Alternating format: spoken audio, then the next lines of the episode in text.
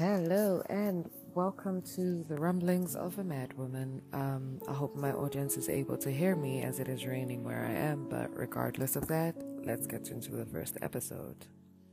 So, in today's episode, we're going to be looking at trauma, the effects it has on you, your relationships, its definition, and the types of um, the types of trauma. So, in the simplest of terms, trauma can be defined as when someone goes through a stressful, frightening, or distressing event. Now, let's think of it as a phone, and this is where the types of trauma comes in. Let's think of it as your smartphone, your device. So, when it comes to acute trauma, think of it of like when you drop your phone that one time and it's still functional, right? It, you dropped it. There's probably like a small dent somewhere, but you dropped it. And it's still gone through trauma. When you look at chronic, think of it as you constantly or repeatedly dropping your phone the screen is cracked, the back glass is obviously totaled or whatever, and you're constantly ex- exposing your phone to, to the drops and everything else. And then when we look at complex trauma, this is like variable or multiple events happening at once. You drop your phone, water pours on it, someone flashes it down the toilet, etc., and, and stuff like that. Now, it's probably a bad example to use as a phone, but it's the most simplest I can use. But imagine the amount of damage that the phone is going to have with the constant drops and the and being flushed through water and everything else. It's going to have a toll on the performance of the phone. It's going to have a toll on how you yourself as a user are going to interact with it. And if we look at it from a human perspective, this ultimately determines how we relate with people, how we respond to external stimuli, how we perceive certain situations, and how our bodies are going to process every information that is being wired from our brain. So, mainly, I'm going to look at chronic and complex trauma, not to say that acute trauma is not valid, but like I feel most people suffer from complex and chronic trauma, and it's a bit tricky for them to navigate in their lives. And I want to say it is not your fault. Whatever it is that you have been subjected to, whatever it is that you have gone through, it was never your fault. And if you remember me saying, I said that it takes a toll on your body because trauma does not always come as a memory, it usually comes as a reaction. So, if you're put in a situation that you've probably experienced before, you're put in a situation that makes you uncomfortable, you're put in a situation that you can't really, you don't have the tools to, to respond to properly, you tend to have a fight or flight response. And this could be, it could present itself in so many ways. It could present itself in you being extremely loud, extremely violent, or it could mean you dissociate. You you shut down, you numb your emotions, or you isolate. Now, each of these has its own severity. Each of these is each experience, so to say, is different for each person. And this determine how we relate with other people.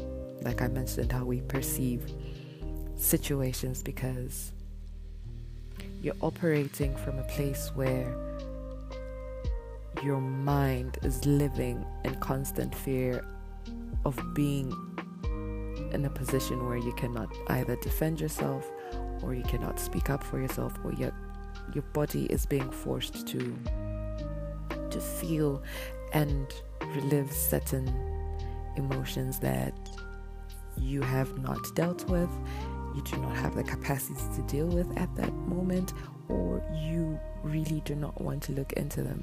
So your body is basically telling you to avoid everything. And in you avoiding everything, you are choosing to isolate. And in isolating yourself, you are choosing to not put yourself out there because you do not want to be perceived. You do not want to be hurt. You do not want to give people the opportunity to to give you the experience that you've had because you're working from a trauma based system. Same goes for people that are extremely violent, people that are operating from an ego based system, people that are numbing themselves and using external uh, coping mechanisms to to to go about their day to day life. It's because you do not want to be seen, to be put in situations where you are defenseless and you do not want to be put in situations where you have where people have access to you. So it's it's a bit of a doozy. It's a bit of a pickle to to go through trauma, and like I said, it's not your fault. But then we have to come to the realization that because it happened to you, you cannot continue to perpetuate the cycle with other people. You cannot continue to to relive every moment and that's probably downplaying whatever it is that I have been explaining that's downplaying everything else because your brain does not know better, your brain does not know how to function, and most of the times when it comes to trauma, your brain cannot process everything at a go when events happen. So it breaks it down in tiny bits and pieces so that it's relatable for you, but then not really relatable for you, but then in the sense of like it's easier for you to go on and continue with your life. It's easier for you to to continue existing, and I say existing in in in quotation marks because you're not truly living. Because at any moment you could come face to face with your trigger. It could be a certain smell. It could be a certain sound. It could be someone's voice or anything of the sort, and you're confronted with that memory. And this is where we hear phrases like mental health disorders, like anxiety, depression, and uh, post traumatic stress disorder. This is where disorders like dissociative identity disorder comes in, it's because you are building a system that allows you to detach from whatever experiences that you've had. Your body is building a system that pulls you away from something that makes you feel uncomfortable. But then the thing is, there's glitches in the matrix. There's it's it's like your phone like i said like you've dropped it so many times. You've exposed it's been exposed to so many elements to so much wear and tear. At some point its performance is going to be affected. The way the way you make calls the way you hear things the way everything works is going to be affected and that's how these conditions are your anxiety your depression your DID, it's going to defragmentalize at some point. It's going to break itself down and say, you know what, this is what happened, and you'll be confronted with those emotions of uncomfortability. You'll be confronted with uncertainty. You'll be confronted with fear, and your body at that moment does not know better your body and your mind at that moment are not in the position to process whatever it is it's feeling because you are not living at the point of this is happening, this happened. No, you are living from a memory that happened way back. You're living from this happened before, this is how my body reacted. So when you're put in certain uncomfortable situations, you're either really loud, you're either really dismissive, you're either isolating, you're dissociating because your mind cannot process whatever it is that is going on at that point and it is reacting to what happened to you in the past. And I think most people have heard how psychologists say most of most of our interactions in childhood determine how we will interact with other people in our adulthood or during the course of our lives. So, let's say as a child, you were abused, you were subjected to very uncomfortable living conditions or anything that just rendered you defenseless, helpless, and subjected you to a certain amount of trauma. As you are growing up, because you do not have the tools at that point to defend yourself. Your body will store everything that you have been through, every word that you have been through, every emotion that you have felt when you were defenseless. And when you are presented with situations that take you back to that point, it's going to it's going to provoke a fight or flight response you're going to shut down, you're going to yell at people. And this is where we hear people say, This is just who I am. And no, it's not who you are. That's who you were forced to be. That is your coping mechanism because you are either unable to confront whatever situation that happened or get to the root of it, or you choose not to look at whatever it is that happened because of the pain and the hurt and the destabilization that happens within your psyche and your body. And it's really it's a tremendous effort. It takes a tremendous amount of effort to look at issues and say, I am reacting in this way, but then when those things are happening, you do not know better. So give yourself grace and understand that whatever happened to you is not your fault. But yes, there is a but, and I'm not invalidating anyone's experience, I'm not invalidating anyone's uh, trauma or anyone's pain and or hurt please do not misquote me. But there has to come a point where we have to look inward and see how much damage has been done and see how best we can work around it.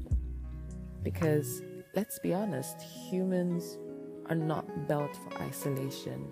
Humans are not built to be solely reliant on themselves. That in itself is a symptom or an effect of trauma.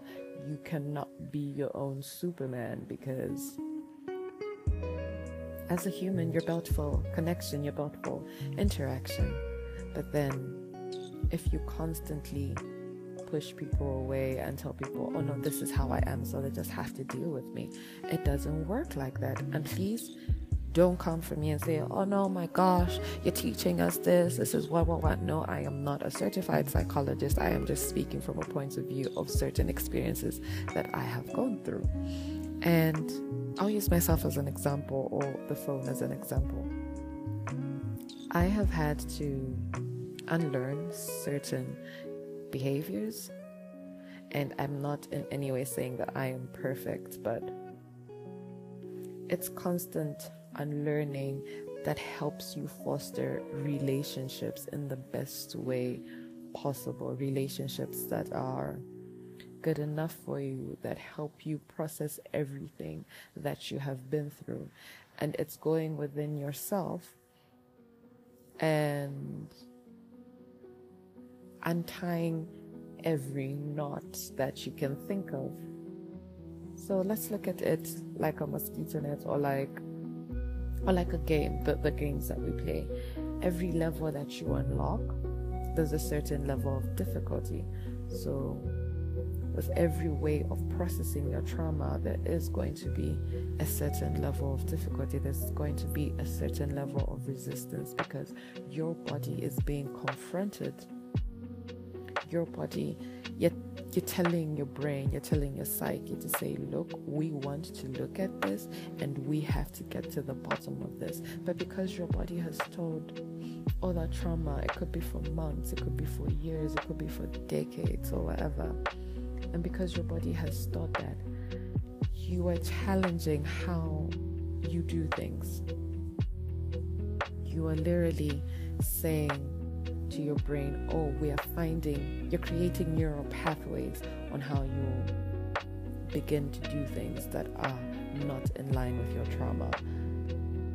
And for the longest time, as human beings, we have literally ridden the concept of my trauma made me this way.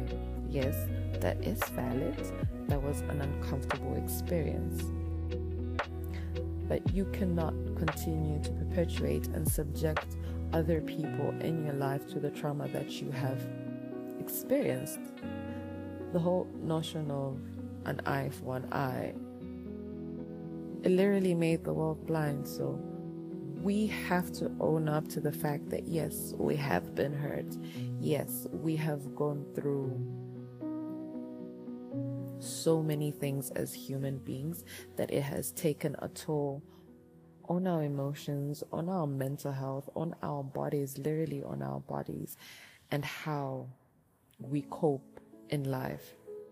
But we have to take steps into healing who we are and truly find out who we are away from our trauma because one thing I have realized about our generation and as humans is that we tend to associate ourselves with our trauma. We tend to draw significance to trauma. Oh, this happened to me, so this is who I am. No, I am here to affirm that you are not your trauma, you are not whatever experience that you have been through. And I understand that it was a very traumatic, it was a very hurtful experience but we need to get out of the habit of associating ourselves with that trauma. We need to challenge and create new pathways for our brains and rediscover who we are away from that trauma. And I think that's the best way we can we can proceed. And during the course of my episodes, I am going to talk a little bit about healing. I hope this was insightful and I hope there's not too much rumbling, but then again, it's rumblings of a mad woman, so I hope it makes sense.